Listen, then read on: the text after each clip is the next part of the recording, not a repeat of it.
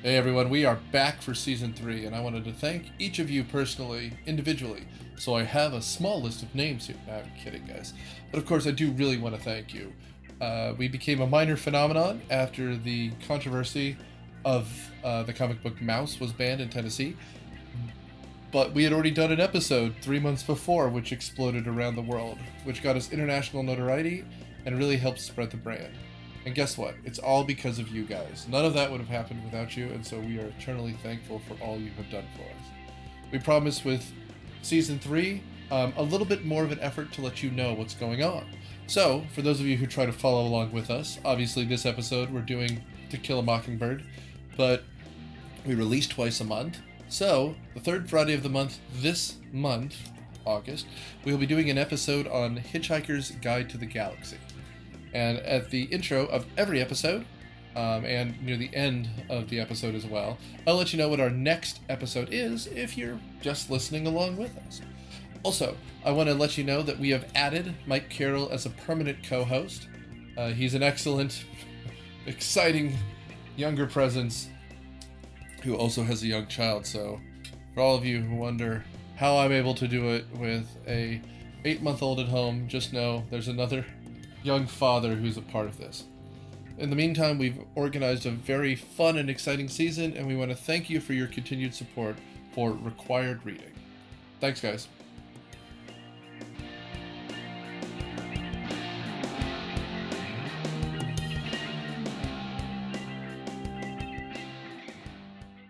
Welcome to Required Reading, the one part of this I actually enunciate. Uh, welcome to season three, ladies and gentlemen. We are back, and we want to thank you who are listening and those people who found us, and of course, those of you who are replacing us with your summer reading um, for tuning in. Because after a bizarre last season, we charted everywhere, we got downloads by the hundreds of thousands, and it's because you guys found us. So we thank you. We are back uh, with another classic from American literature, To Kill a Mockingbird by Harper Lee. Um, and uh, I will introduce my well, my regulars, my co-host, Mike Burns. Good to Yeah. be back. And Mike Carroll. and uh, Mike uh, Carroll uh, is going to be more permanent fixture this year. Uh, yeah, just to make it harder on me, since it's either Mike, Mike, or Nick. Um, so yeah. Um, now, I read this book when I was in middle school. Uh, this is my copy that has been chewed on, torn up, and reread and highlighted because apparently I was supposed to be highlighting and I wasn't sure what I was highlighting. it was very poorly done. Uh, but you two have taught this book for years. So, uh, before we even get into this, how do you relate to this book? How do the students relate to this book? And why do you keep it on the curriculum? I'll say that um, I never read it in middle school, and I didn't read it until I guess, like you, Mike, we were talking before, until I started at Marist, my first term at Marist, teaching eighth grade. I was like, I better read this. Um, and I'd it'd been sort of parallel. Like I would, other teachers in other schools would teach it, and I would choose a different book. But it was one of those things I never got around to. So when I did read it, this is gosh, fall of '99, way back when, uh, it blew me away. And then I taught it for 15 years or more, I guess. Um, and so I've never read it outside of being a teacher. But what I've grown, what I grew to love about it was it's such a perfect book for eighth grade in Yeah. particular. Just like there, the, the way the story is told, what you can talk about literature and storytelling, uh, it, it really is perfect that way. And then you know the added weight of the the issues and and the racism Yeah. and and the sense of justice and right or wrong so in many ways it's one of my favorite to teach i miss teaching it i haven't taught it for 10 years um, Because of this guy. because Yeah. of this guy yes whom i hired Yeah. he's got my book right in Yeah, front of us yeah. I was, about, I was yeah. about to say you quite literally kind of handed me the baton there in the form of your book, where um, a little bit differently. I, I I did read it when I was in seventh grade, and then never read it again until I was teaching it, uh, teaching eighth grade at Marist, my first year of teaching. Um, and as we discovered uh, shortly before starting to record, it, this is indeed Mike, your copy. Uh, it does say Burns right across the uh, the side here, so you must have handed it to me right uh, right as I was uh, right as I was starting. Um, and re reading it as a teacher at this point, it was now nine, ten years ago. Um, I I think that the the first time I read through it, it was a lot more kind of reading for plot. I remember being in seventh grade and reading it, and we we like mapped out the town of Maycomb, and Oh, I, wow. I don't know why, but I vividly remember like needing to draw where the Finch's house was compared to Miss Maudie's house Right. and the Radley house, and uh, I remember kind of like mapping that out as as kind of a creative adaptation uh, or addition to the story, um, and then rereading it to teach it. Um, I think I, I grew in my appreciation of uh, of everything that Harper Lee is doing with it thematically and in terms of the kind of the as you were saying kind of the, the weight of the, the racism and the um, the morality that's behind the story and uh, the growth of the characters uh, over the course of the story. Uh, I think that as I taught it, I think I, I grew to love it, and uh, and that's certainly kind of where it is that I stand now. Well, it, it's funny. Um, I reread this a few years ago when I was with Mike, trying to go back through, you know, some American classics that I hadn't read, but you know, remembered. This might be the first movie that I remember also thinking was a masterpiece. Yeah. Because when I watched, when we read it in eighth grade, we watched the movie along with it. Mhm. Um, but as an adult, I realized that the themes of the movie are not just the, or the of the book are not just the the, the, the racism and stuff, but it's also what dignity means, right? Like because Yeah. Atticus, his idea of who he wants to be is very important, and that's in some ways the best way he relates to his kids. He's not like a uh, like a bad father; he's a great father, but he's not exactly a touchy feely father. They Mhm. look up to him. He's very professorial in that way, but his like him respecting himself, his ide- identity and dignity is so important throughout all of this. Even how he relates to the other members of the town, Mhm. which, I mean, it, it's a strange novel in some ways because obviously it flows together and it has a plot and progression, but it almost reads like a series of vignettes, and then the next one happens. Um, even, I mean, we'll get into the book more in a second, but even literally the first line, when he was nearly 13, my brother Jem got his arm broken badly at the elbow. When it healed, Jem's fears were never being able to play football. The way his arm is broken is so incredibly dramatic at the end of that, but that's not how the story is being told. It's told by a little kid who's trying to figure out, she's trying to mm-hmm. figure out how she's telling us. It's remarkable. It really is truly incredible.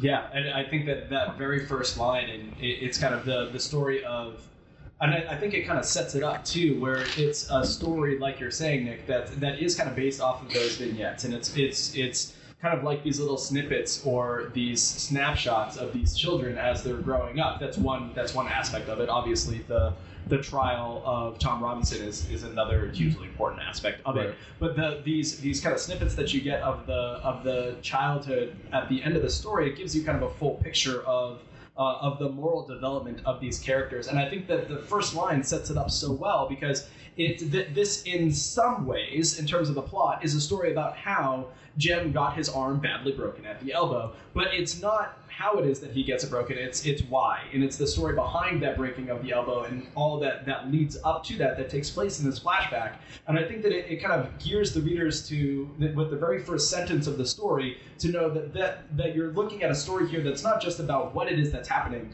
but how and why it is that it's happening. And I think that that it does such a remarkable job of that with the very first sentence. Yeah, and um, Burns, Mike. Yes. Um, when before preparing for this, when was the last time you had read it? Ten years ago when you taught it yeah, last? probably the last fall term that I taught it. Yeah, Yeah. so prior to hiring Mike and Jason. Yeah. So I'm because I'm just curious. Rereading it, were you did you remember all the plot beats? Because for me, like if I were if you were to ask me just cold, what percentages uh, you th- I thought things were going on? I'm like, well, there's that thing with Boo Radley at the middle, and then the the the, the, the trial's like the whole second half of it, isn't it? You forget how it's built, but it's structured so specifically, fantastically Yeah. that like when they don't even mention the fact that the people in town start really hating on Atticus because he's defending Tom Robinson. That's like a third of the way through the book. So much has happened to that you you said you had to draw a town of Maycomb. You could. Yeah. Mm-hmm. It's got an incredibly vast cast of characters that Scout keep re-mentioning, so they, they're kind of important. So when she's sitting in the trial, who she's sit next to has already been established. Who's leaving the place has been established. It's it's really neat how they do that. um, which makes it a great novel. Mike and I will eventually come to blows over whether this is the greatest novel or Great Gatsby. um, but I, I think no matter what you choose, you're doing okay. This is fantastic. Yeah.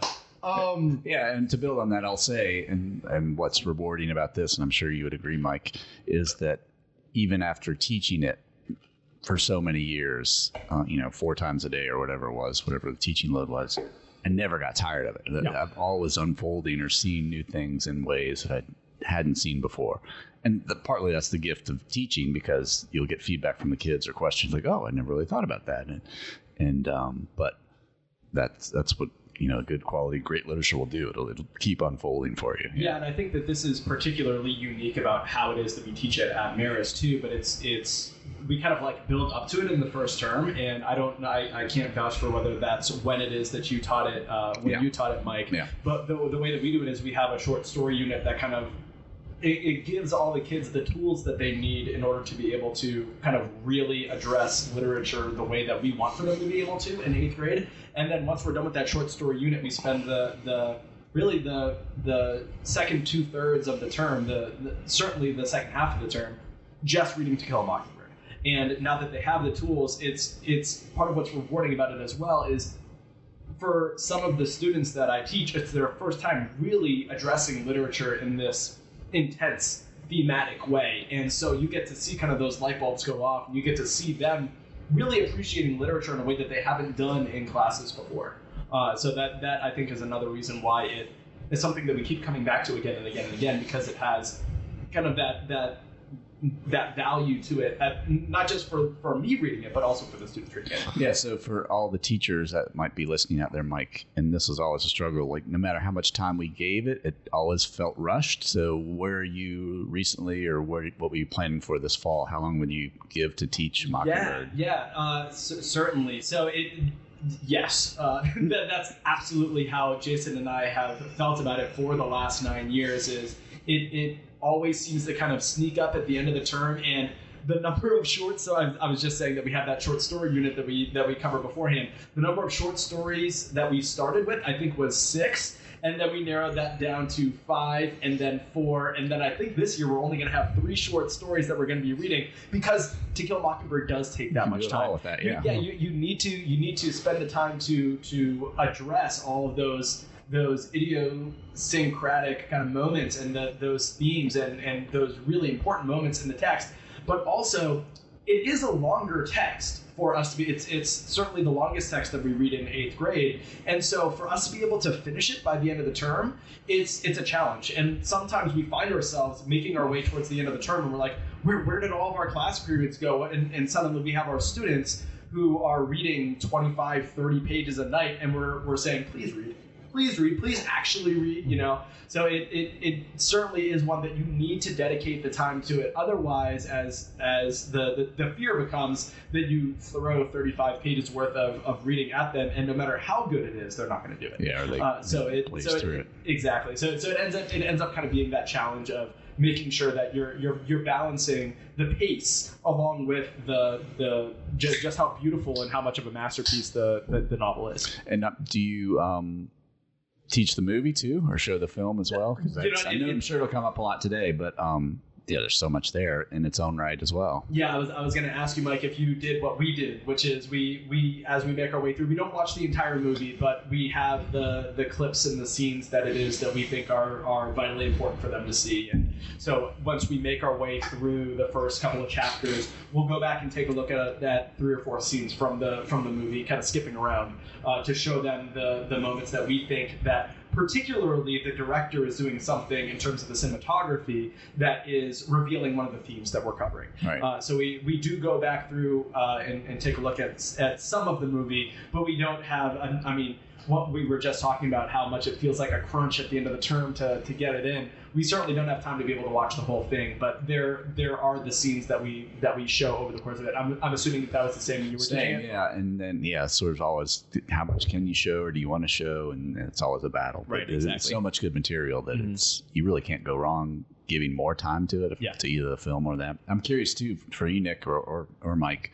Um, I think recently, within the last two or three years, it was a Broadway show again with Aaron Sorkin. And in wrote- wrote fact, Did any of you see it? Have you seen it? I have the- not seen that- it. I wanna see version of it. but right now the woman who played uh, Scout is playing, I think, Bismati. Oh, is that right? Yeah. Oh, wow. Yeah. Really? It's, so, There you go. I, I haven't. I, I've seen a stage version of it, but not the new Jeff. Daniels played Atticus, I think, That sounds right. Yes. or at least the initial And it's run. supposed to be incredible. Right. Um, this is neither here nor there, but I wish more Broadway shows got filmed like they did for Hamilton. Because I mean, obviously, it doesn't make the same kind of money, but at a certain point, people just can't go to see it in New York or Chicago. Right. And some stuff tours, but unfortunately, the Fox is a very different experience. It's so big and echoey. It's a different kind of acting you have to do. So I just wish I could see it, I, but I have not yet. No. Um, but can you imagine having to fill the shoes of Gregory Peck? Yeah. Yeah, that's I mean that's good and bad, but having taught it and seen the film so many years, I can't read it and not think of.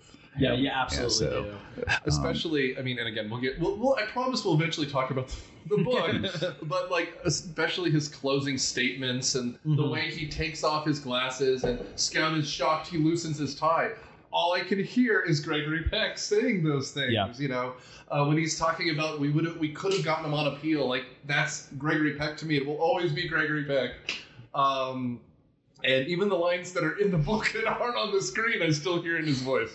Uh, so there you have it. Um, all right, Teach. Uh, since you're the one who teaches it, how do you want to break this down? Do you want to go section by section, kind of? Yeah, yeah. So I, I've got kind of the, the the rough plot kind of jotted down here. So I didn't know if you wanted for me to kind of go through the entirety and then we could go back through, or if you want me to kind of go through a couple of the different plot events and then we could uh, kind of slow this- down and For the sake of keeping it straight in everyone's head, let's do it kind of section by section. okay. Um, so let's talk about. So the cold open is essentially Dill coming to town. Yeah, yeah, that's kind of the the the inciting event is the uh, is Dill their summertime friend that's that that comes to town, um, and Dill has a fascination with uh, the Radley house, specifically Boo Radley. Uh, so just kind of the the uh, the young characters that we're following along. Obviously we've we've got Scout, who is our narrator, who's telling the story in flashback. But over the course of the story, she grows from around six or seven years old um, and she she grows to be uh, she she gets to be a couple of years older than that. Uh, as Nick was reading earlier on, Jem is the older brother of uh, of young Scout, and Jem uh, over the course of the story will be nearly 13. That's the that's the first line that we get is that he gets his arm badly broken at the elbow when he's nearly 13 years old, and that's that's really the the event that we're that we're building up to.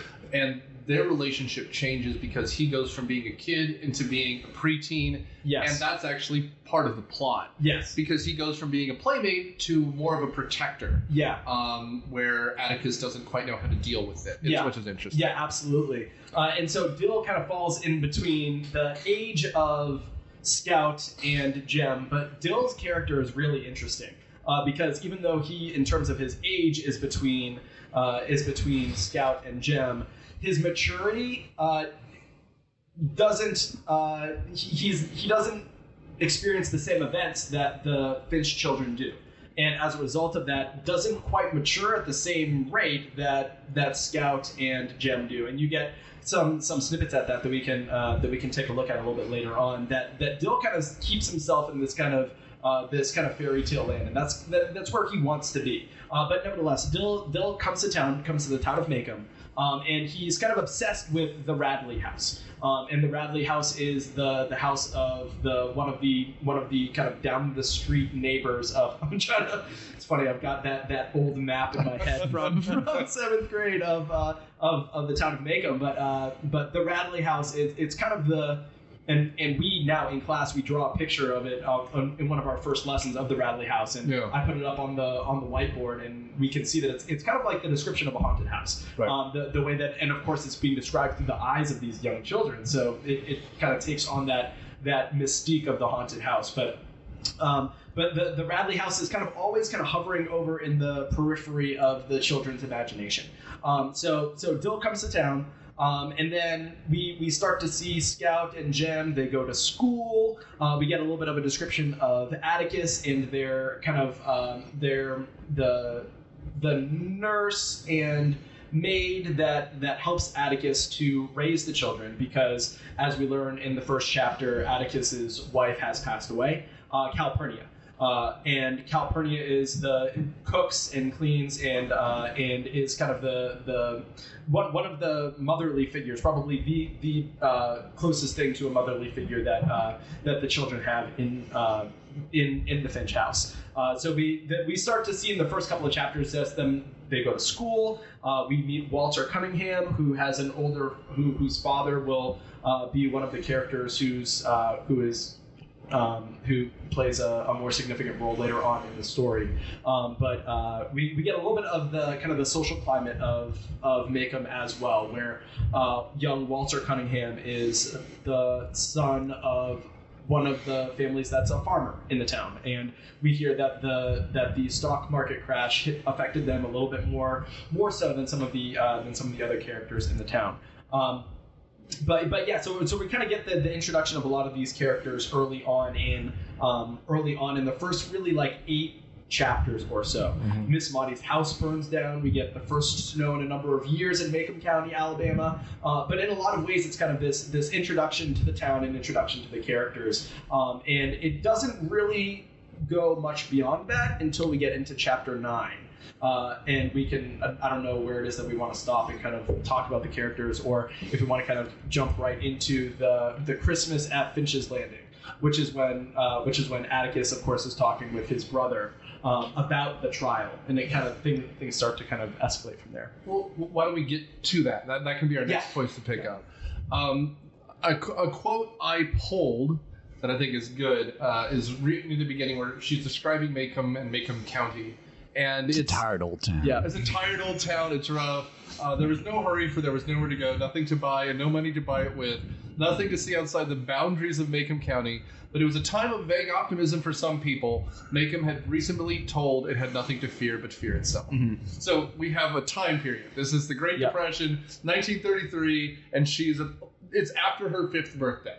Yeah. Right. Um, but like we get into it a little later. But there's a very rigid hierarchy right? Mm-hmm. You have the old money, the old who don't work and just judge everyone. Yeah. we get a few of them. We get the professionals, uh, like Atticus and the the judge, who I love. I think he's my favorite character outside of the yeah. family. Um, but then we have the very poor, and among them are the Cunninghams, who are good, honest folk, but they don't have two red cents to rub together, mm-hmm. and the Ewells, who we'll get to, who are they're layabouts. They live off the people. Trash. They're trash, say, right? yeah. which is very specific. Yeah. I was just going to add that, and and those of you listening or you guys know that um, this is based on Harper Lee's growing up in Monroeville, Alabama. Mm-hmm. So, any of you guys ever been there?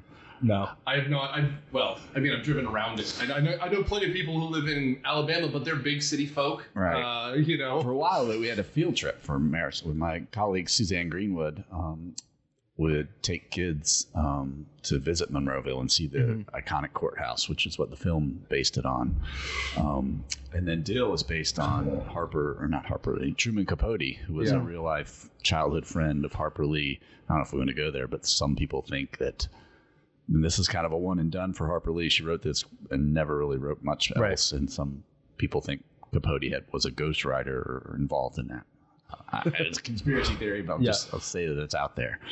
Um, but yeah, it's just a tired old southern town in the depression, and nothing going on. And the first chapters are just yeah, you know, like Huck Finn hijinks, Tom Sawyer kind of stuff. And, and yeah, well, the first act of this feels very much like a Huck Finn because you know there's this whole idea that you know uh, Atticus at the end has a line that like white people will always take advantage of black people, and it's important for you to be good and honest because no one else will, you know, that kind of thing, which does read a lot like Huck Finn. Mm-hmm. But um, I was going to ask the two English people here um, what Southern Gothic means, because I would hmm. say. In some ways, this is a quintessential Southern Gothic. A lot has been done since, including Truman Capote's excellent book In Cold Blood.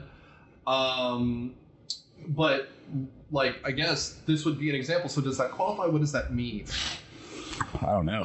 Well, well it's, it's funny. I didn't go there in eighth grade. Yeah. in eighth grade about Southern Gothic. Yeah, it, it's funny you say that because we we we address it in the in the context of uh, of Gothic literature. Right. Um, and one of the short stories that we teach leading up to it is The Cask of Amontillado, which Oh, is yeah. certainly uh, Poe does such a, a wide breadth of all of his Gothic literature. And so the, the students have kind of that idea in their mind, but we also need to kind of debunk the fact that Gothic literature means uh, like bricking somebody up in your basement and murdering them, which is obviously the, the cask of Amontillado kind of in a nutshell. Uh, so so the where that where that line of Southern Gothic literature falls in the in, in the meantime, we do talk about and we, and we talk about it quite a bit actually in the in the very first chapter when we're talking about the description that you get of of the Radley place. Sure. Um, and then uh, a little bit later on, when Jem is giving his uh, his description of what Boo Radley is looking like, and and of course it's it's all childish, but we but you you kind of get the the this kind of this haunted aspect of it, and uh, and then a little bit further on, it's I don't think that it's any coincidence that the that the climactic moment of the story. Um, takes place on on the night of the Halloween pageant, And- Right. and so you, you get kind of these these little tidbits that kind of are a, are a recognition that that there is this aspect of the gothic. And i think that it comes up in the sense of it being there are aspects of the story that almost like can't quite be explained. And there's uh, kind of a notion of the supernatural and in to kill a mockingbird i think that it is important because so many of the things that these characters these young characters in particular are encountering for the first time they can't explain. And they don't understand. And there's aspects of race and there's aspects of morality Yeah. that they don't understand just like they don't understand a haunted house just like they don't understand uh, a ghost just like they don't understand all those other aspects of gothic literature. They also don't understand these really important and overwhelming themes and concepts. And they're and they're encountering them. And i think that it's as as much as we're following these characters through the story we're also following them through their understanding I will say that the way that I teach it, and Mike, I'm not sure the extent to which you dove into this when you were teaching it as well, but we teach it as a Bildungsroman, which Sure. we teach the we, we tell the students that's a, a coming of age tale in which the characters develop morally. Sure. But that's going to take place over the course of the entire story. It's not just going to be kind of the, at the snap of a finger. Oh Right. yeah, now I understand race and humanity and morality. It's going to have to. It's going to take place over the course of the of the trajectory of the entire story. And so I think that the aspects of Gothic literature, at least how we teach it, is Yeah. that the, there are aspects of, of the supernatural of the Gothic that these that these children don't understand, and they're they're trying to kind of piece together these things as they're progressing through their Bildungsroman. Yeah, and I, I mean, I- I, I bring it up because um, I don't know who reads this or why. Trust me. Um, but if you're reading it because you're trying to understand literature better, I think it's important to get a little bit into the, the genre. And something I generally associate with the Southern Gothic style is someone is an outsider and they don't belong. This is a place that works fine until you came along, and that they're the disruptor. In some ways, though, that makes this not a Gothic because Dill comes to town and no one cares, but the town turns on Atticus Yeah. which is interesting. You know, uh, Southern Gothic uh, in, in movie form, something like the original Rambo is a Southern Gothic because he comes to town and the sheriff's like, "We don't want you in our town." Or Texas Chainsaw Massacre. There's that one family you stay away from because they're the, the, the they're not our kind of people. But then you get embroiled with them and bad things happen. That that is Southern Gothic. This town works just fine. Maycomb is just fine until Tom Robinson and Atticus Finch and something happens.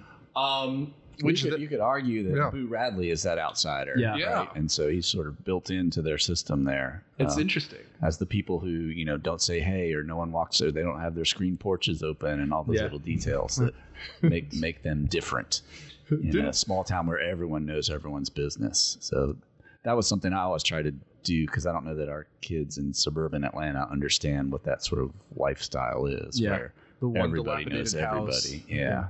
And, but yeah, everyone has that creepy house on, on your drive to work or school or or something, and that's the Radley place. Yeah. I, I can tell you when I taught in Carroll County, they got that. There's, Sure. there's always that one house that has the broken down And car one that, family was just a little different for whatever reason. Yeah. that no one bothers. Yeah. Right? They go to Kroger after it's like because it's a 24 hour Kroger, so they're there at like two in the morning, so no one sees them.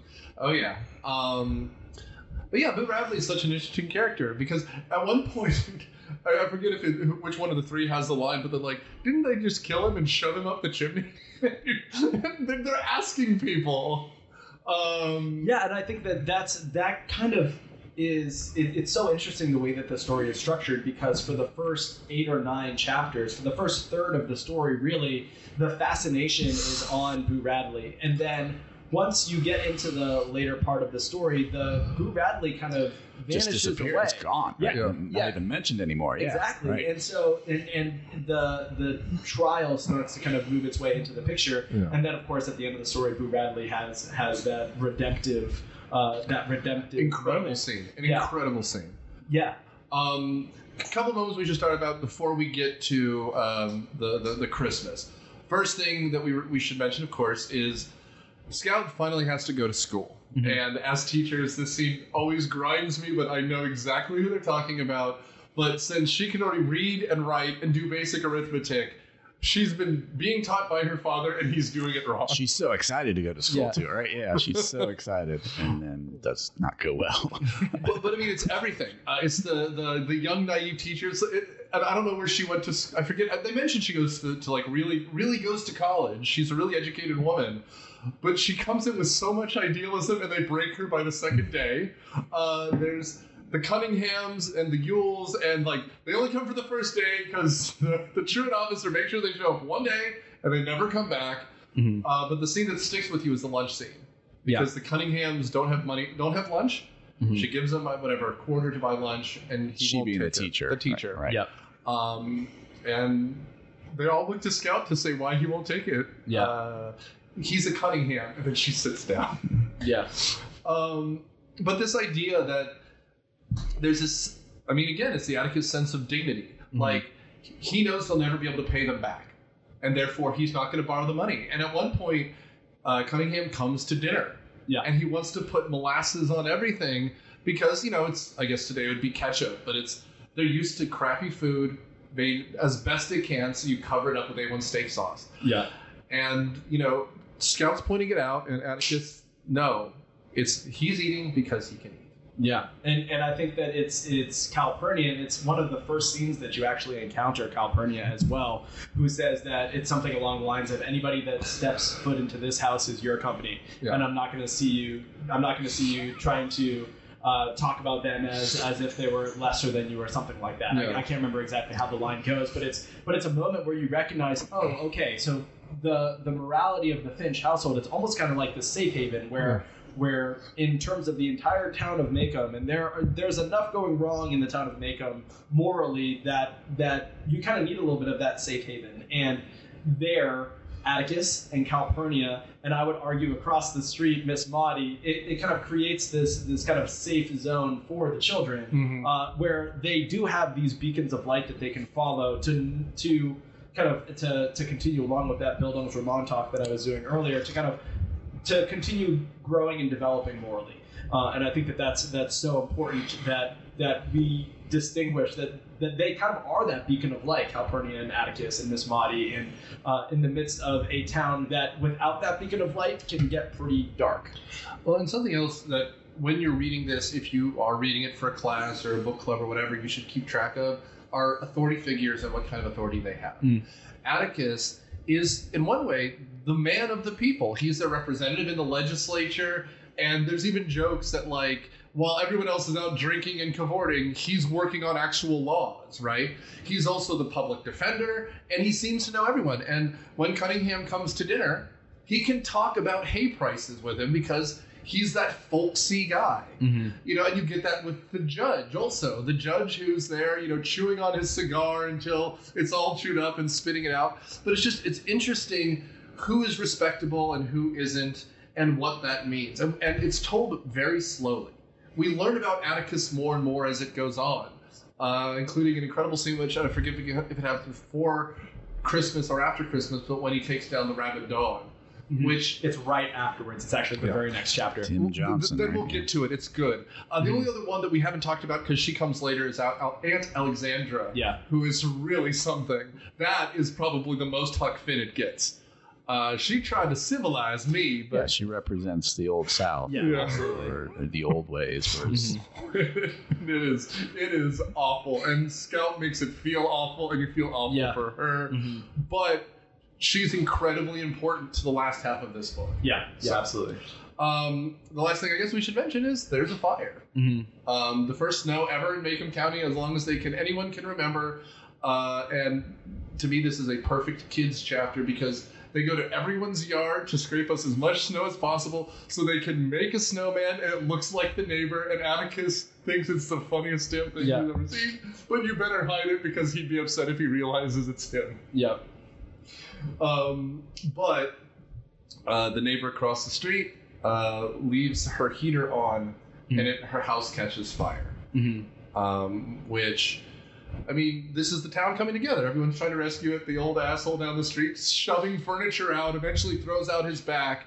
Um, but the kids get protected by Boo Radley, Yeah. and that's kind of the last we see of him for about half the book. Yeah, yeah, that's the that's the last time you kind of you, you see the character of Boo Radley for a little while, and it's actually in it's in that moment when uh, you see a little bit of the age gap between Jem and Scout, because it's at that moment when when Atticus says to Jem that oh looks like looks like uh, all of our neighbors were out during the during the fire tonight, and Jem kind of like on the on the drop of a hat like turns around starts crying and, and scout says that he starts releasing all of the secrets that they've been penting up all these all the, the games that they've been playing and everything. And it's because jem recognizes wait a minute if that's what boo radley is capable of then maybe he's not that monster after all Right. and and it, the the line's funny because scout you get such a good juxtaposition because scout says that just the thought of boo radley being that close to her turned her stomach to water made her want to throw up right because this monster is so close to her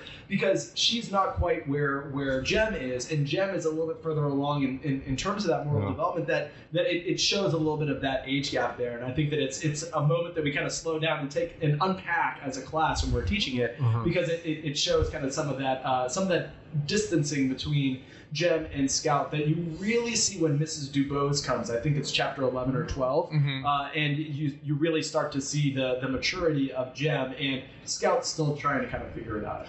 And it's really subtle too, because and the kids I don't think get this most of the time, but um, it's Boo Radley that is protect like put the blanket on Scout, Yeah. and and so you realize that this is a protective sort of um, I'm I'm oversimplifying it, but like this angel looking out for them Yeah. earlier, and it's just it's a little bit of foreshadowing. It's very subtle because Yeah. then it just disappears when it shifts to the trial. Well, and Um, I mean, throughout this whole first part, Boo Radley is like aghast or something. Like you know, he's there's like a telenovela that they they come up with that they're playing along the whole summer and they're adding to the story. Meanwhile, when school starts, Dill's not there for this, which is important. Yeah. There's this little crook in a tree, and he's hiding little presents for them. You know, gum and bits of Yeah. yarn and string. And Jem kind of sort of figures it out, but he's not really sure. But in some ways, their childhood ends when Papa fills it in with concrete, Yeah. um, which Atticus gets immediately. Yeah. Right? He goes, "That's not a sick tree. Yeah. Something's going on." But but but it's just it's so interesting the way that this man who doesn't relate to people is trying to relate to these kids. Yeah. Um, at one point, he makes, gives them soap figures Mm-hmm. of themselves, and it's it's it's that's the gothic part. Like, is this sweet? Is this guy scary? We don't really know. That he carves, which will become important later. Right. So, yeah. Yeah.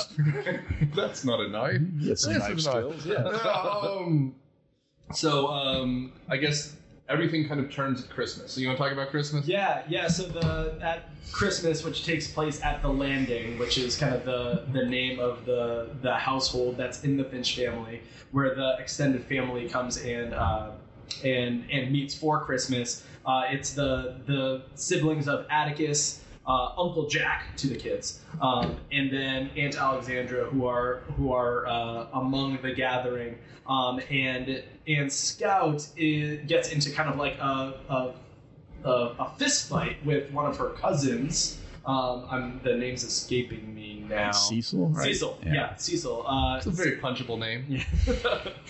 uh, so so he he um, Cecil was uh, using the N word in uh, in reference to Atticus's defending of Tom Robinson. Uh, and Scout doesn't know why this makes her super angry, but it makes her super angry uh, to the point that he that, that, that she punches that she punches Cecil. Um, and then Uncle Jack, who is Atticus's brother, comes to kind of like be like, "Why are you guys fighting one another? Why are you rubbing your cousin's nose in the dirt?"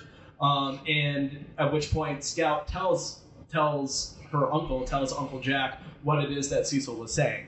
Um, and Uncle Jack, who does not have any children, doesn't know what to do with this and goes and talks to Atticus. Um, and it's at that point that Atticus and and his brother Jack talk for the first time about the trial. Um, and this is a conversation that's taking place. Kind of, you get the idea that it's around the corner in the landing, and Scout certainly is not supposed to be listening to this conversation. Um, and the that that becomes very clear at the end of the conversation. But Atticus is talking with his brother about how bad this trial is going to get, um, and and just how just how much it's weighing on him, and just how much he fears it's going to weigh on his children, Jem and Scout. Why don't you Um, read that, Mike? I've Yeah, heard, yeah. And so I, I've I heard actually, you teach it before. I marked it this and passage. I, I yeah. gosh, I just love this passage. Every time, every time I read it, I get, I get goosebumps. And I'll just back up because I'm looking at, at my text tube, and there's a lot of humor, particularly in the first part, that I don't think the kids get, but as an adult you get. And so when um, Scout is confused by like you know the N word and why it makes her mad, and he, she says it made it sound like you were running a still. Like that's the worst thing you can do is run a still and make alcohol in this time period versus the N word. And so um, it- it's just the the humor that the kids won't get, but Yeah, so so it, it it, resonates more. yeah, absolutely. So it's, it's one of these passages that I always I, I get super uh, I get super excited about when I'm when I'm reading to the kids. Um, it, it, and it's it's just so wonderfully wonderfully kind of played out. Uh, and you get that that allusion to uh, the, the allusion to the Bible too of the "Let this cup pass from you," Mhm. which is which is uh, kind of painting Atticus in a lot of ways as that as that Christ figure, and we we, we talk about that as well. Um, but I, I guess I'll just start up here where it says Uncle Jack said yes. He remembered them. This is talking about the Ewells. He described them to Atticus, but Atticus said, "You're a generation off. The present ones are the same, though. What are you going to do then?" Before I'm through, I intend to jar the jury a bit. I think we'll have a reasonable chance on appeal, though. I really can't tell at this stage, Jack. You know, I'd hoped to get through life without a case of this kind, but John Taylor pointed at me and said, You're it. Let this cup pass from you, eh? Right.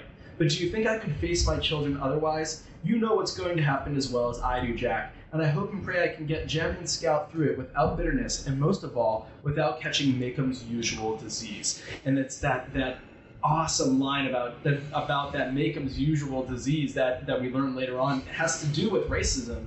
Uh, and, and and the treatment of uh, the treatment of Tom Robinson that comes later on, but the, I'll, I'll skip I'll skip a little bit further further down where we get this line that says, "I just hope that Jem and Scout come to me for their answers instead of listening to the town.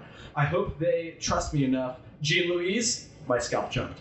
That's I right. stuck my head around the corner. Sir, go to bed. That's right. I scurried to my room and went to bed. Uncle Jack was a prince of a fellow not to let me down, but I never figured out how Atticus knew I was listening. And it was not until many years later that I realized he wanted me to hear every word he said.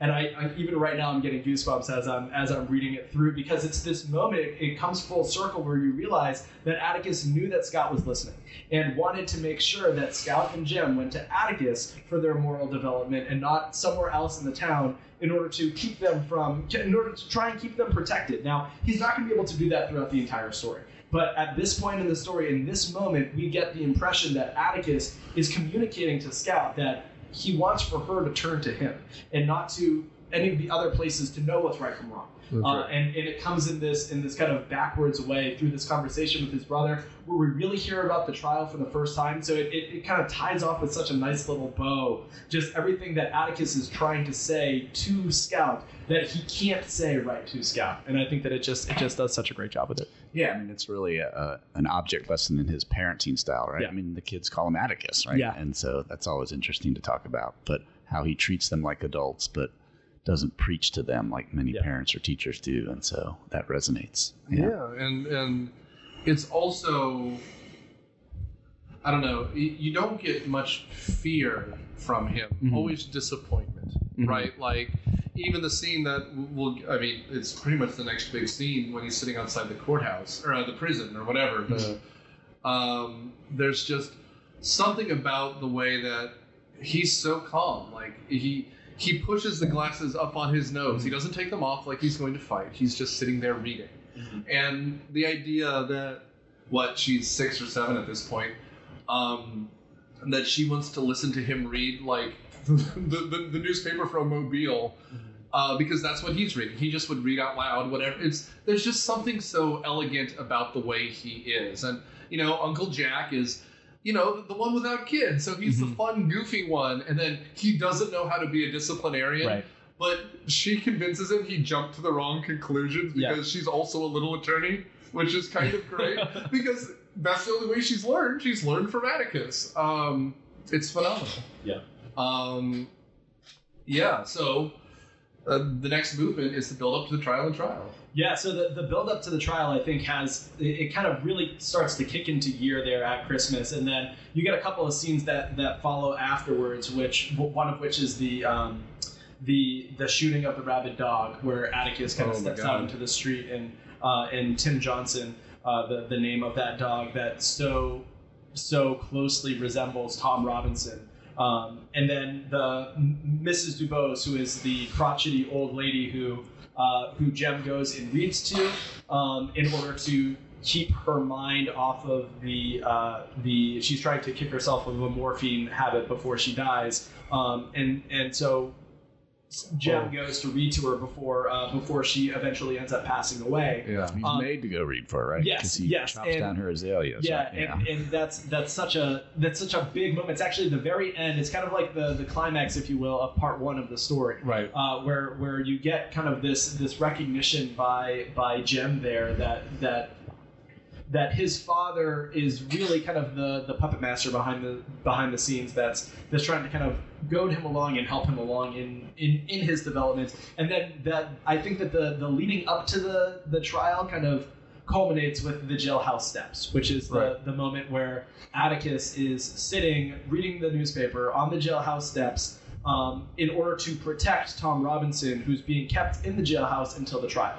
Um, and it's at that point that there is a mob who is there to um, who is there to, to Lynch. lynch, Lynch and kill Tom Robinson. Yeah. Um, and it, it it takes the children stepping forward in order to in order to save the day. But that's kind of the the the in a nutshell what it is that's taking place up until um, up until that that trial. I will say that you do get the moment where the title of the text is mentioned to kill a mockingbird uh, in the conversation before the the rabid dog is shot. And in the movie, that happens a lot earlier, and Right. it happens in the the book considerably, probably about a third of the way through the through the text. It happens in chapter ten, whereas earlier on in, in the movie, it does it, it takes place right after the, that first day of school. In fact, it happens halfway through that first school day with that that lunch uh, meeting with the uh, with Walter Cunningham.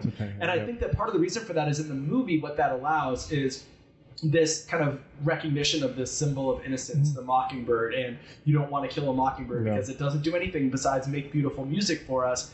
Then in the movie, you can then apply that to some of those other moments along the way. So, for instance, the the uh, Nick, you were talking about the tree that gets filled with cement, or you're talking about the the house that ends up burning down, or Miss Maudie's flowers that are ruined in the in, in that fire. All these symbols of innocence in the movie, now you can start to apply that same symbol. Whereas in the book, you need to kind of retroactively go back and be like, oh yeah, that's kind of what it is that was going on there. It's Yeah, been and a while, but in the movie, isn't it right at the little supper scene where Yes, you know, is. like he's Mhm. pouring syrup over everything, Yep. and so again, like just Well, being think- a good guest, And I think in the being book a it good comes host. up because Jem gets like a rifle or like a, it's like a pellet gun for Christmas, Mhm. and he's shooting things, and he goes, "You can shoot all the sparrows you want, but you can never All shoot the a mockingbird." jays, all the right, jays, yeah. but never a."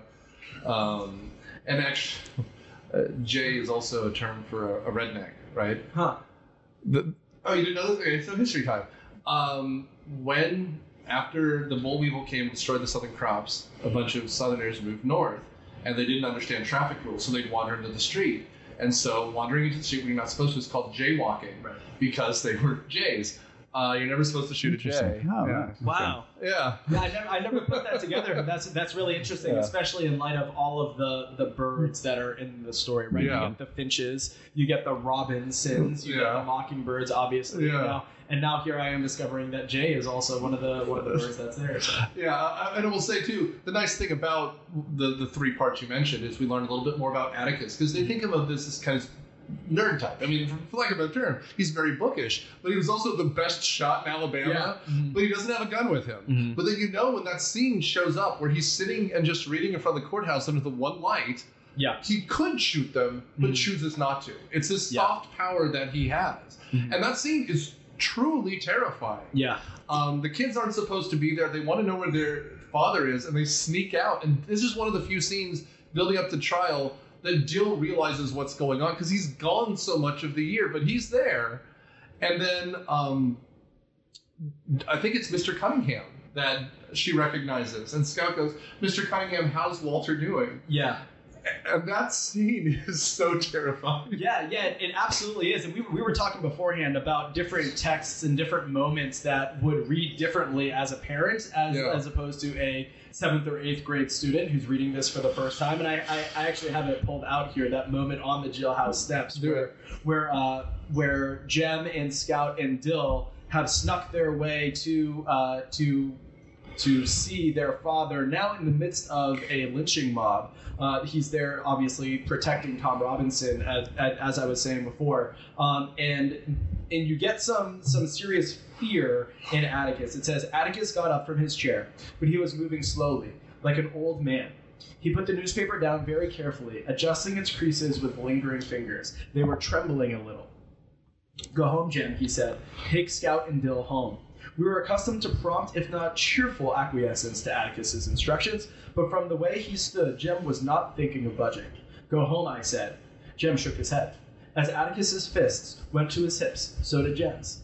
And as they faced each other, I could see little resemblance between them. Jem's soft brown hair and eyes, his oval face and snug-fitting ears were our mother's, contrasting oddly with Atticus's gray and black hair and square-cut features, but they were somehow alike. Mutual defiance made them alike. Son, I said go home. Jem shook his head. And so you get this moment where Jem's actually really stepping up for for what's right in a terrifying moment. You're Nick. You're Nick. You're absolutely right. So In, in this in this moment where for, it's one of the only times that you see Atticus is trembling out of fear, and it's in this moment where his where it's not fear for himself. It's not even fear for Tom Robinson in that moment. It's fear for those children. Um, and and he's trying to get he's trying to get Jem to take Dill and Scout home. No. Um, and and Jem won't do it, and it's kind of this big moment for Jem stepping up um, in terms of in terms of that moral development. Um, and again, it's one of those important moments that we that we break down and talk about in class. You don't think he was afraid for himself? Well, I think he was certainly afraid for himself. Um, but I think that the I think that it's important that Harper Lee doesn't say that his his hands were trembling before, and and Harper Lee also goes to such extent to say that he he's uh, beforehand he's putting his newspaper down and he's he that what it is that he says to the mob ahead of time kind of leads you to believe that he's he's not as fearful for himself as he is for the children that are there. Um, and ultimately, it ends up being the innocence of those children. Uh, as you're saying, Scout asks Walter, Mr. Walter Cunningham, how his entailments going along, Yeah. and then all of a sudden, it becomes very, very abundantly clear to this uh, to this mob that's here that if they're going to go through with what it is that they came here to do, they're going to have to do it in front of these children, Right. or or they're going to have to harm these children in the process. Um, and that, that that's kind of that, that innocence that, that ends up uh, that ends up playing such a significant role throughout the story. Well, and, and there's something very deliberate, which is so interesting. Like he, everything he does needs to have a purpose when it's Atticus. Yeah. Um, we also find out that the editor in chief of the newspaper has a gun trained on them Yeah. from across the street, which is a great detail later on. Um, but the line that I like is the one right afterwards when everyone's back home and he goes, "A mob is always made up of people. Mm. No matter what, Mr. Cunningham was part of a mob last night, but he was still a man. Yeah. Every mob in every little southern town is always made up of people you know. Doesn't say much for them, does it? That's Yeah. that's good. Uh, and then we start the trial. Yeah. Um, and it's so funny because again, uh, book wise, we're like 65, 70% through the novel, and you could have told me this was half the novel. Yeah. because it every moment of the trial is so incredibly impactful to the local drunk who's really just drinking coke Yeah. from it because he likes living on the black part of town, and they're like, look, it gives them an excuse to hate me, and I'm fine with that. I, Yeah. I, I love that. Um, Well, let me back up to this because it's such a pivotal scene and it's still so sadly relevant. Um, is the lynch mob itself, right? Yeah. And so, Mike, how much do the kids are they aware? I mean, I know we talk about it in our tenth grade class, and and you know we look at all those awful lynching postcards, and we take the field trip to Montgomery. Um, but to understand when Harper Lee's writing this in the early 60s and the Freedom Riders and all that, this is really sort of radical stuff that she's putting out there Yeah. and couched in this sort of like happy childhood memory stories. I'm wondering, if you Yeah. touch on that with the kids? Yeah, so- so they ask about it? We, we do we do. Uh, so we we kind of started off before before we even read the novel talking about when it was written and when it's taking place because there's a lot in those 30 years that are really important. Uh. The novel, I think it was written in 1960, and it's taking place in the early 1930s. So the that gap between when it is that it's being written, it's, it's radical stuff for when it is that it's being written but it's also the the time frame that it's that it's taking place in in the 30s in Maycomb County, Alabama. We, we do you you need to talk about why it is that this group of white men is there. Um, and, and so we do. We say that this is not just a this is not just an angry mob. And I think that it's in, in, chapter one, when you hear about Atticus's profound distaste for criminal law, it's because of it's because of the you, you hear about it because of the the the crimes that were committed by by his very first group of uh, people that he was defending. Um, and it was it was a murder that had uh, that he had that everybody in town had witnessed apparently, and they tried to they tried to say that uh, that they were going to get off on uh, on pleading innocent, and it didn't work. And it says that they were the last people that were hanged in Maycomb County as a result of uh, as a result of a criminal trial, and it was the start of Atticus's profound distaste for criminal law. That's very different than why it is that that group of people is there on the jailhouse steps. Right. And so we we do need to we, we talk about the different the the different kind of violence that you see in the story and why this one's different. Um, and it's and it's because they're there not to to bring harm to Atticus, but they're there to bring harm to Tom Robinson. Sure. Um, and and it's it's we we we kind of stop and talk about it, and it's um, the there are students that have questions about it, and it, it leads to um, it leads to some some challenging conversations, but I think worthwhile conversations. Um, and I think that it's it's one of those texts where you can't really beat around the bush with it. I think that if you're gonna if you're gonna teach it, you you need to kind of address those moments. Um, and, so, Totally. and so we do. So we do. Good, yeah. Yeah. To fully appreciate the weight of what's going on there Yeah. for Atticus and for Tom and for just the whole social structure at the time. Yeah. Well, and there's two things I want to just make a point of. It, it comes up, you know, several times, kind of building over time. But the reason Atticus is tapped for this, which where he wouldn't otherwise have been tapped, is because he will actually defend Tom Robinson, and the, the judge thinks he deserves an actual defense. And why are people pissed off? Because he's actually defending Tom Robinson.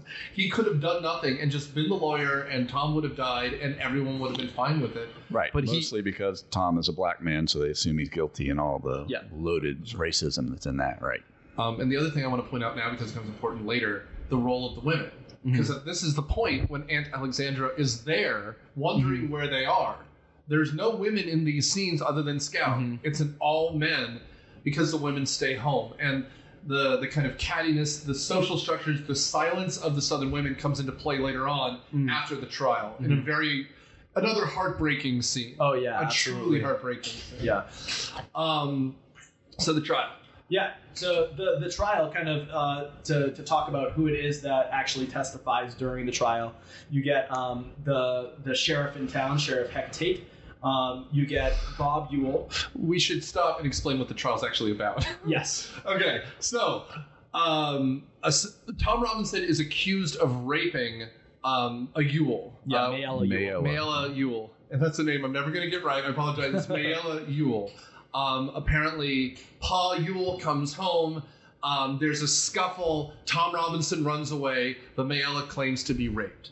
Um, And so Tom Tom is on trial for I mean, I hate to say classic, but it's a standard kind of lynchable offense, which is that a black man has raped a white woman.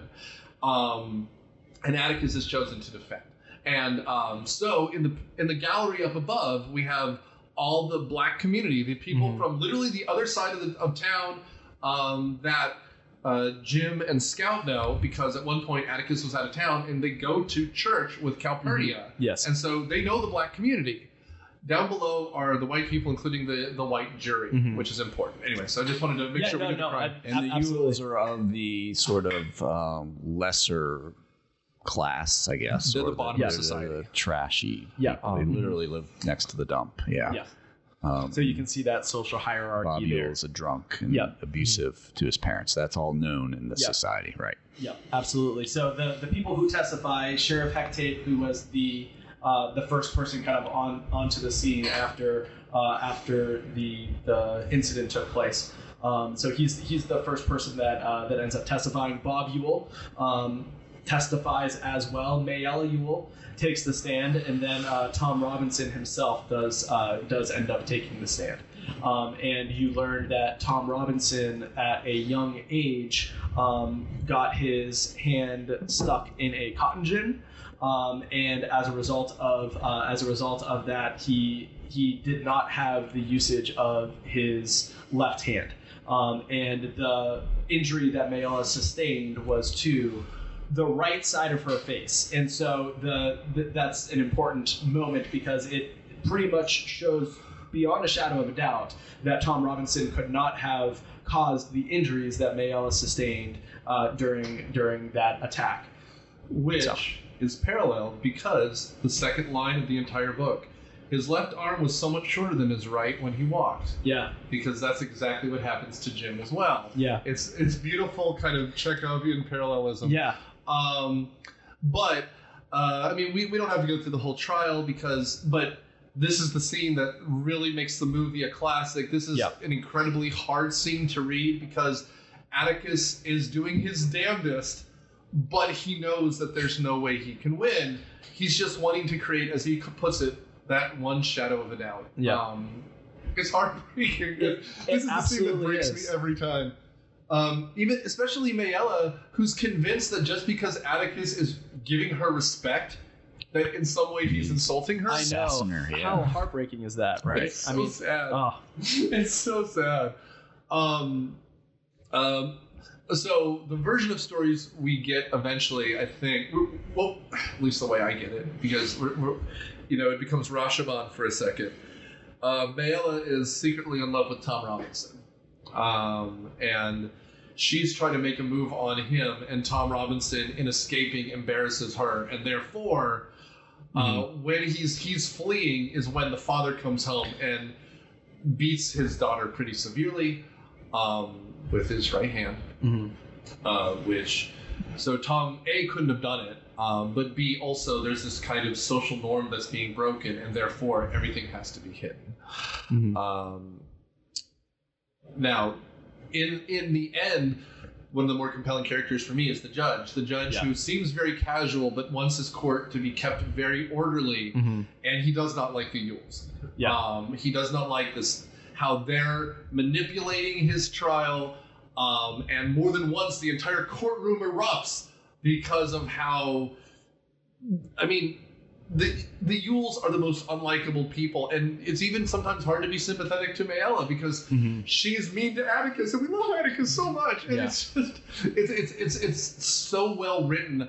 I want to know what inspired this because something must have. It feels so real. Yeah. Um, and Mike and I have talked about this when we talked about Fear and Loathing in Las Vegas a little bit.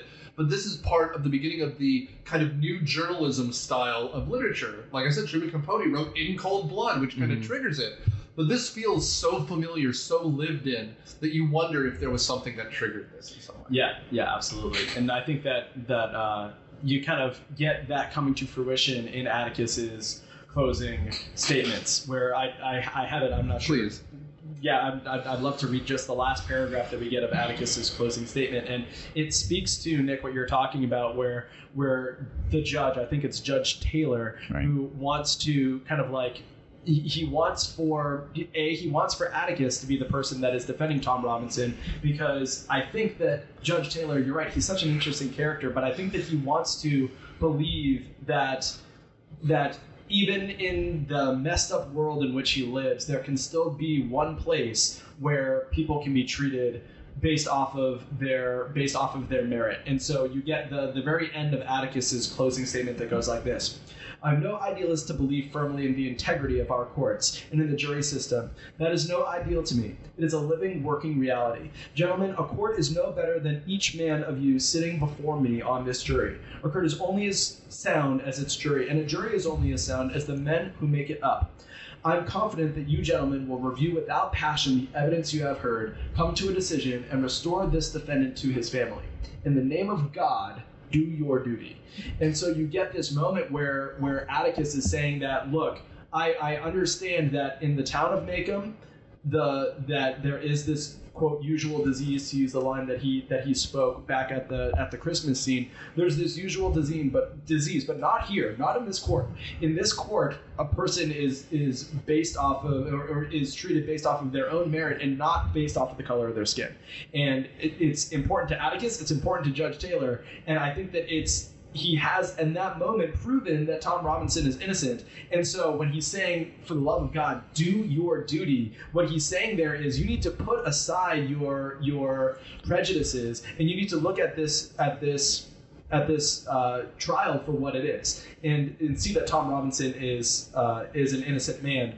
And of course that is described as knives going into the back of Jem as they announce that that they still find him guilty despite the fact Right. that 'cause all Atticus proved that he was innocent. like, we got him, we got him. we got Exactly. him." And there's that tension and the dramatic irony between what Jim knows and what young Scout is knowing in a you know, Right. in retrospect as Mhm. she's telling the story. and they have this um, they're talking about the jury and they're deliberating so long which no one expected Mm-hmm. and it was because of a cunningham Yeah, um, and he goes i just believe there was decency in it like there's just Yeah. i guess something about atticus you want you want to be right and it's and it's sad to see him break because he's the center of this the moral center of the whole town Yeah. in some ways um, so Todd Robinson is found guilty.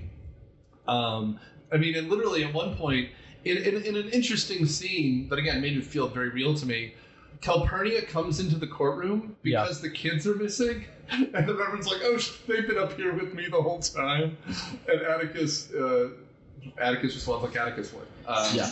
might as well stay till the end now. Yeah. This- um, we should, I guess we should mention as well. At this point, Dill has run away from home and is staying with them without Yeah. his parents knowing. Um, essentially, his parents uh, or his father has a new wife, Mhm. and he just doesn't feel like he belongs in the home anymore. Mm-hmm. Um, which, I mean, you said it's Truman Capote. Like it, to me, it sounds like something that must have happened. Uh, Yeah. because it just it's such a weird detail otherwise, but uh, they're all there watching. Uh, they go home for dinner and they come back in time to see the deliberation. And Jem is kind of crushed Mm-hmm. Yeah. because he believes in the decency of these people, and it's this kind of blow against what he believes his town represents. Mhm. Um, uh, there's kind of two more events in the book that I think worth mentioning.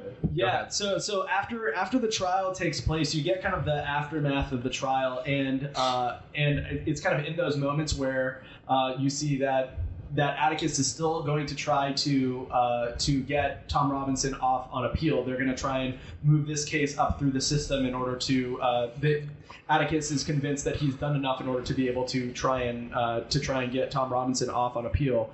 Um, but it it turns out that Tom Robinson, in being uh, in in losing the case and being uh, and being held, tries to escape.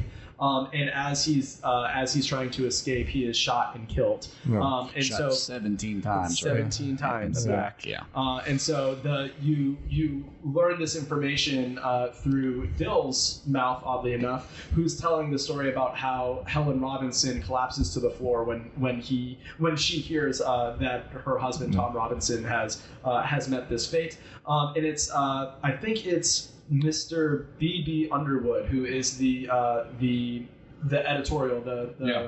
the owner and and writer of the the the Maycomb County newspaper, who writes a story that compares, in case in case the symbolism hasn't been made clear enough to you, he compares Tom Robinson to a mockingbird, and Right. con- and, and compares uh, Tom Robinson's death to the senseless killing of songbirds and mockingbirds. Right. Uh, so you can see that that parallelism of that innocence of Tom Robinson and the and the death of those songbirds as well. Yeah, and we should also talk about how the, the different communities respond to this, Yeah. right? Because the town kind of settles back into itself, except for the black community. They Mhm. stand as Atticus leaves the courtroom. They start bringing food, which Atticus rejects. If only that this is their only food. He, Mhm. he acknowledges that. I mean, at one point, uh, uh, I think it's Scout asks, "Are we poor?" He goes, "We're as poor as the rest of them. We just, I'm lucky enough to have a job in the Mhm. city." right? Like there's there's that to it as well. But they're giving him food, and he's in, you know he feels loved by this community. But this is also when the Ewells start to up their thing because Atticus sees it as I have taken away his last shred of dignity. Yeah, absolutely. Um, at first, it's spitting at him in public, and then Yep. it's yelling at the kids, and then we'll get to the end here. But in some ways, Atticus has the most respect he's ever had, but he's also never been in more danger. right. Um, but the killing of Tom Robinson, A, is crushing because Atticus really truly believes he has a chance. Mhm. But it also happens at this dinner party Mhm. or this tea Oh, where gosh. Miss Alexandra is trying to, again, this is.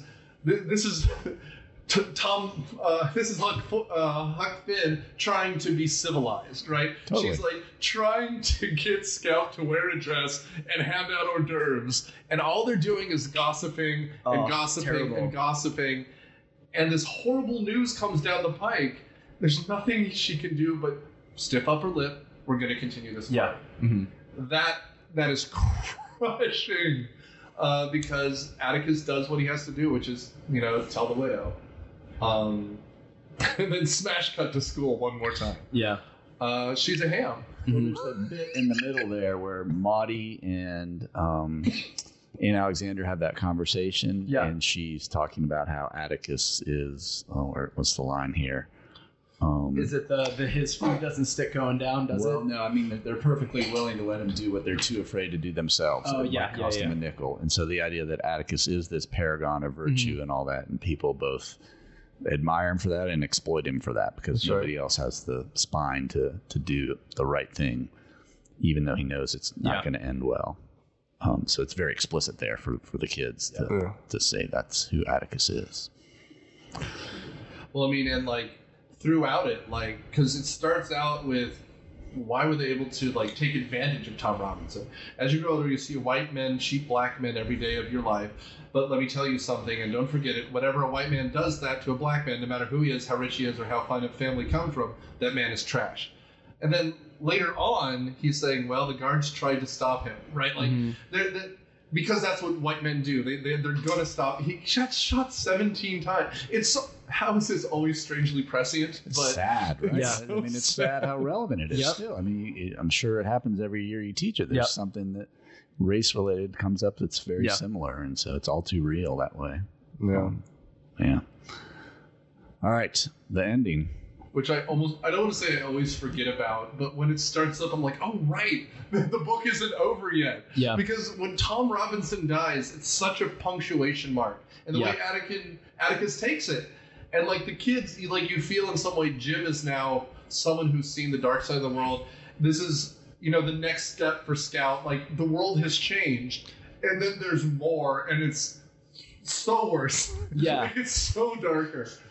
Yeah, so the ju- just to kind of go through it real quick, the uh, the Halloween pageant is the the night where, as you're saying, Scout is dressed as a ham, um, and on the way on the way back from uh, on the way back from the the pageant, uh, Jem and Scout are attacked by Bob Ewell. Um, and in the the tussle that takes place, it's it's difficult to see. Scout has the ham costume that goes up over her eyes, so she can't really see what it is that takes place. But it turns out that Boo Radley, um, who saw this attack take place, uh, does come and save the day. Yes. Um, and in the as a result of this attack, Jem gets his arm badly broken at the elbow. This is where that first sentence of the of the story comes through.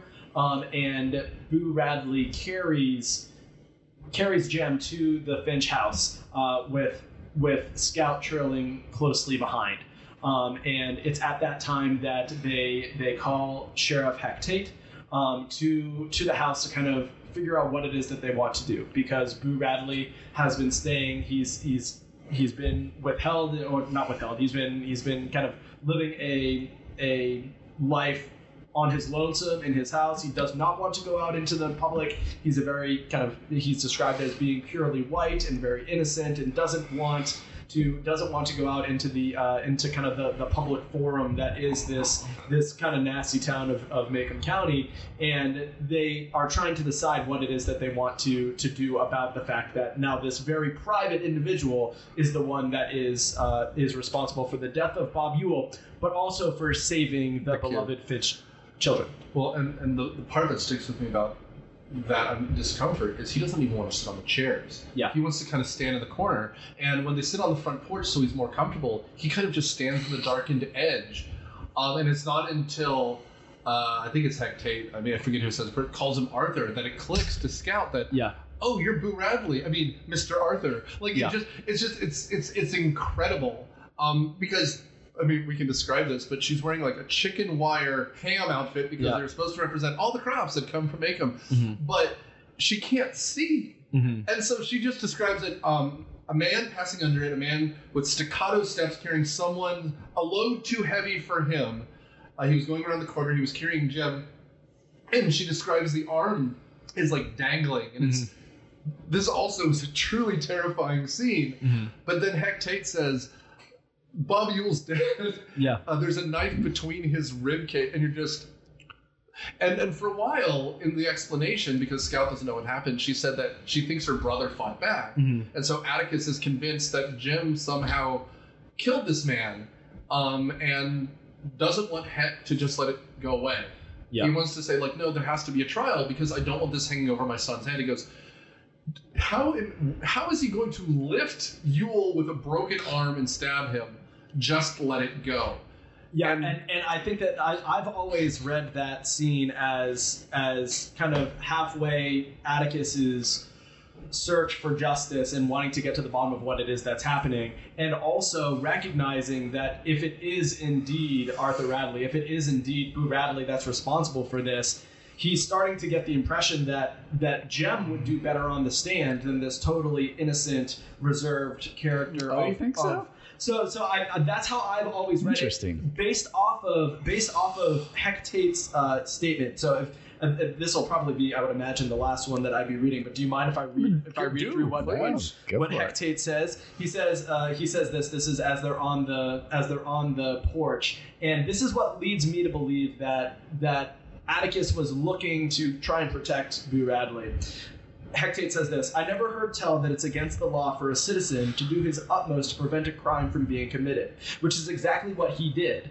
But maybe you'll say it's my duty to tell the town all about it and not hush it up. Know what happened then? All the ladies in Maycomb, including my wife, be knocking on his door bringing angel food cakes. To my way of thinking, Mr. Finch, taking the one man who's done you in this town a great service and dragging him with his shy ways into the limelight, to me, that's a sin. It's a sin, and I'm not about to have it on my head. If it was any other man, it'd be different, but not this man, Mr. Finch.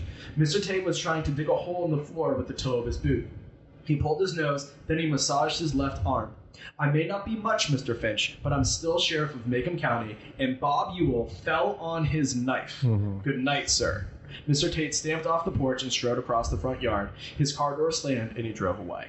So I, I take that to mean that that Heck Tate recognizes in this moment that the right thing to do, and the, the line comes a little bit earlier on where he says he he uh, once again he we get an allusion to the Bible where he says let the dead bury the dead, uh, and I think that Heck Tate recognizes that the that the right thing to do is to protect Boo Radley in this instance and just say that Bob Ewell fell on his knife. I will kind of like take a step back to give a little bit of the, the teaching aspect of this. At the end of the term, we always have our eighth grade students write a paper about the Bildungsroman that they the Bildungsromans plural that they that they see in the story, and they can argue uh, which character they think has the most profound and the most important Bildungsroman, the most important moral development in the story. Um, and as a result, we have a lot of students that go with with Scout that say that her as the narrator, her moral development throughout the story, recognizing the merit of Boo Radley, that that's the most important. We have a lot that say that it's that it's all about Jem and Jem being able to uh, to protect his sister and be kind of that uh, that growing into that fatherly role for Scout. That that's the most important. But then we also give them the option of arguing whether the town's Bildungsroman is the most important. And quite a few students aptly argue that, that they think that the town of Maycomb has the most important Bildungsroman. And they cite that moment of Heck Tate kind of standing up for Boo Radley and standing up for, for that innocence as the moment that they think is is the most important moment in the story to show that the town has developed. And they might have made the wrong decision when it came to the trial, but all these moments throughout the story of Mr. B.B. Underwood writing that article and Mr. Heck Tate standing up here, Mr. Link Deas defending Helen Robinson, that all these moments are are the, the town's way of proving that they've developed morally. And that's why it takes that last moment in the story rather than it just ending with the trial. I think that that's part of the reason why we get this scene with Heck Tate on the on the porch. Interesting. Yeah, I've never thought of it that way. I've always thought of it just as Atticus is blind to the whole issue, and he's Moral just code. thinking of his son because you can't imagine Boo Radley doing anything like that. But I think that's plausible. Um, Yeah, I, I don't teach it know. that I, way. I, I, I, get it in the um, the scout, you know, because as at one point she goes, um, you know, yes, sir, I understand. I mean, Yeah. she, you know, she like kind of climbs under her father's lap and says Yeah. he fell on his knife. It, it, it is, it's just. I mean, to me, the end of the scene is somehow even is even more important because he goes back to doing what he does, which is Yeah. he sits at the foot of his son's bed and Mhm. he starts to read. And Yeah. you know, it's it's more of a kid's book. It's you know, it's a little mystery with with pirates, I think. Yeah. Um, but you know, in, in kind of a regression, Scout wants to sit in his lap and read with him. Yeah. So he's, you know, takes out the bookmark, starts at the beginning, and reads it through. It's, Yeah. It's a very sweet little scene. Yeah. And it's so beautiful, just the way those. I mean, just as far as the writing and the pacing, the way she un unveils this at the end. So the scout starts to figure out, oh, it's actually Boo did it, and actually this monster is in the corner there. Yeah. And then she says, "Hey, Boo." You know that line gets me every time. Yeah, and, and Um, then that story that that's read at the end, it's actually the the Gray Ghost by Seckatary Hawkins, and Yeah. it's this this story about a misunderstood prankster in the town, and it turns out that it's all that story of Boo Radley. And actually, when in class when we finish the book, we actually go back to chapter one, and we see you can see where it is it used is to do the that the thing, Gray right? Ghost was acquired. It was acquired when Jem in chapter one goes and touches the Radley house. Yeah. So it's just it kind of like links in that story with the story of Boo Radley and not judging a book by its cover, and it just it ties off so well there at the end of the book. And I'm jumping ahead, but the last page was so beautiful as far as like Scout's coming of age. Uh, because when she walks Bo, uh, Boo home, she is effectively is escorting him, and Yeah. here's this grown man, and here's this little girl, and so we talk about that a lot. But then the narration switches point of view at the end when she's standing on the porch and Yeah. looking out and Oh, telling gosh, the whole yeah. story in, in you know the three final paragraphs. That's the whole novel in three paragraphs, but it's from Boo's point of view this time. And Boo's children needed him. And just, oh uh, yeah, it's so it's so beautiful. it's Yeah. so It's done. great It's so great. Uh, and then everything comes full circle. Yeah, it's the, the and I've, I've got it just pulled up here. It's just like a sentence. Ad, Atticus was right. One time he said, "You never really know a man until you stand on his, in his shoes and walk around in them. Just standing on the Radley porch was enough." yeah, I love that. It's great. Well, it's funny because he is the monster in some ways that they thought. He's a scary guy. He's willing to kill. He kills, yeah. but it's for the right reasons, right? Like, um, she has the line, uh, Atticus, uh, Mr. Tate was right. Atticus disengaged himself and looked at me. What do you mean? Well, it'd sort of be like shooting a mockingbird, Yeah. wouldn't it? There it is. Right? Like you're like, oh, she got she got the title in the end. Yeah. uh, but he turned out the light and walked into Jem's room. He would be there all night. Yep. That's it. He's you know he's a good father. Mm-hmm. Um, so it sounds like we shouldn't do this book anymore. It's fantastic. I, I mean, It's I, good. Yeah. I'd put it up with as probably the greatest American novel. I mean, there's a lot that you could argue, and I wouldn't argue back.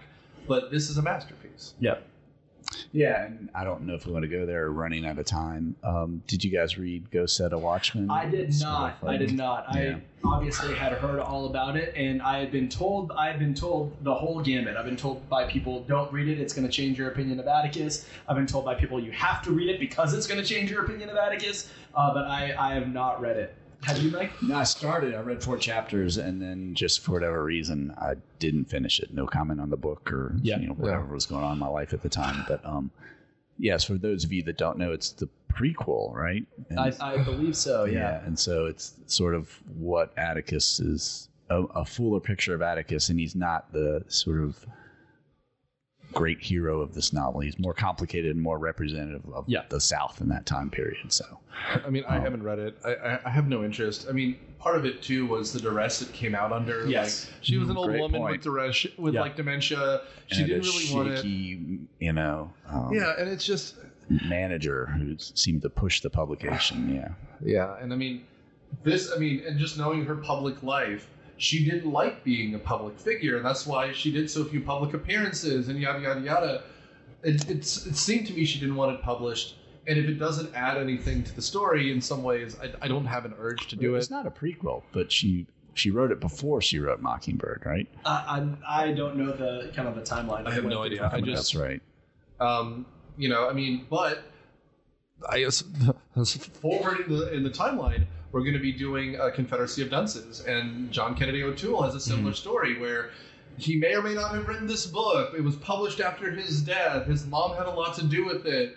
Is it against his wishes? Yada. The difference is that turned out to be a masterpiece. Right. You know, had the had the other book been a masterpiece too, Mhm. we probably would not be talking about it in such a confused way. Yeah. Um, so I don't know if it's fair, but you know, maybe I'll pick it up just to say I've read it at some point, but I have not at this point. Yeah.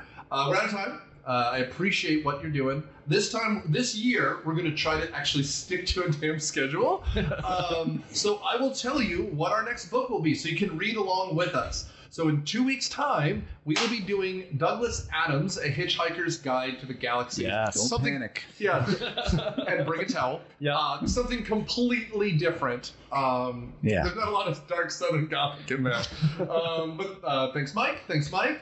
And uh, because I want to make sure I do this every time, plug your social networking, Mike. Yeah, yeah, absolutely. So uh, I have a. Uh, well, let me just say that this past year has been a pretty monumentous one for me. Um, obviously, the the birth of my daughter Avery. I was asked to join as a co-host on the Required Reading podcast, and now uh, I I actually Two finished. very unequal Yeah, things. Let's that's be clear about this, please. yeah, no, absolutely. Uh, and I and I also uh, I also finished the the manuscript for a novel that I wrote. Um, and so There you go. in in order to uh, in order to try and kind of raise a readership and an audience for uh, for that novel. Um, I have started an author's page on Instagram.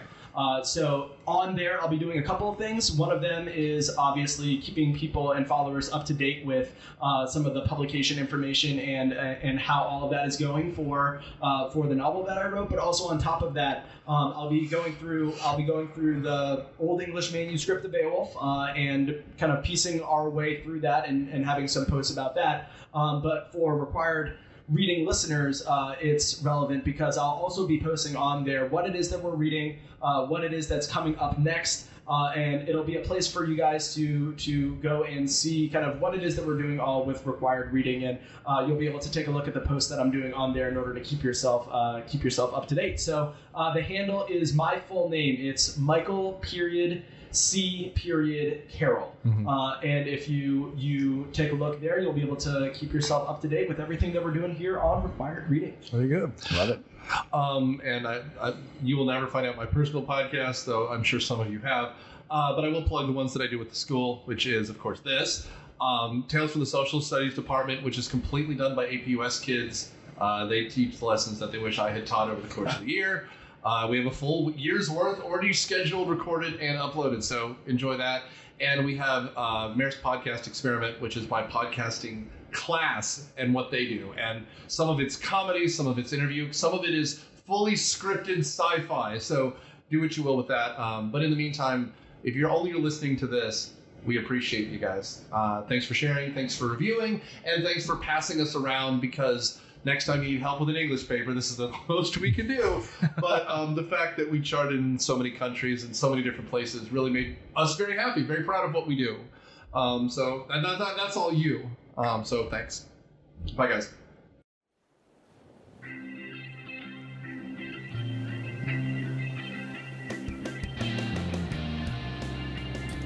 Required Reading is a product of Marist Podcasting and Doodletter Podcasting. It is hosted by Nick Hoffman and co-hosted by Mike Burns and Mike Carroll. It is edited and produced by Nick Hoffman. The theme is Sands by Davis Burns. The opinions expressed are opinions of the hosts and the guests, but not of Marist School. All rights reserved. Thanks.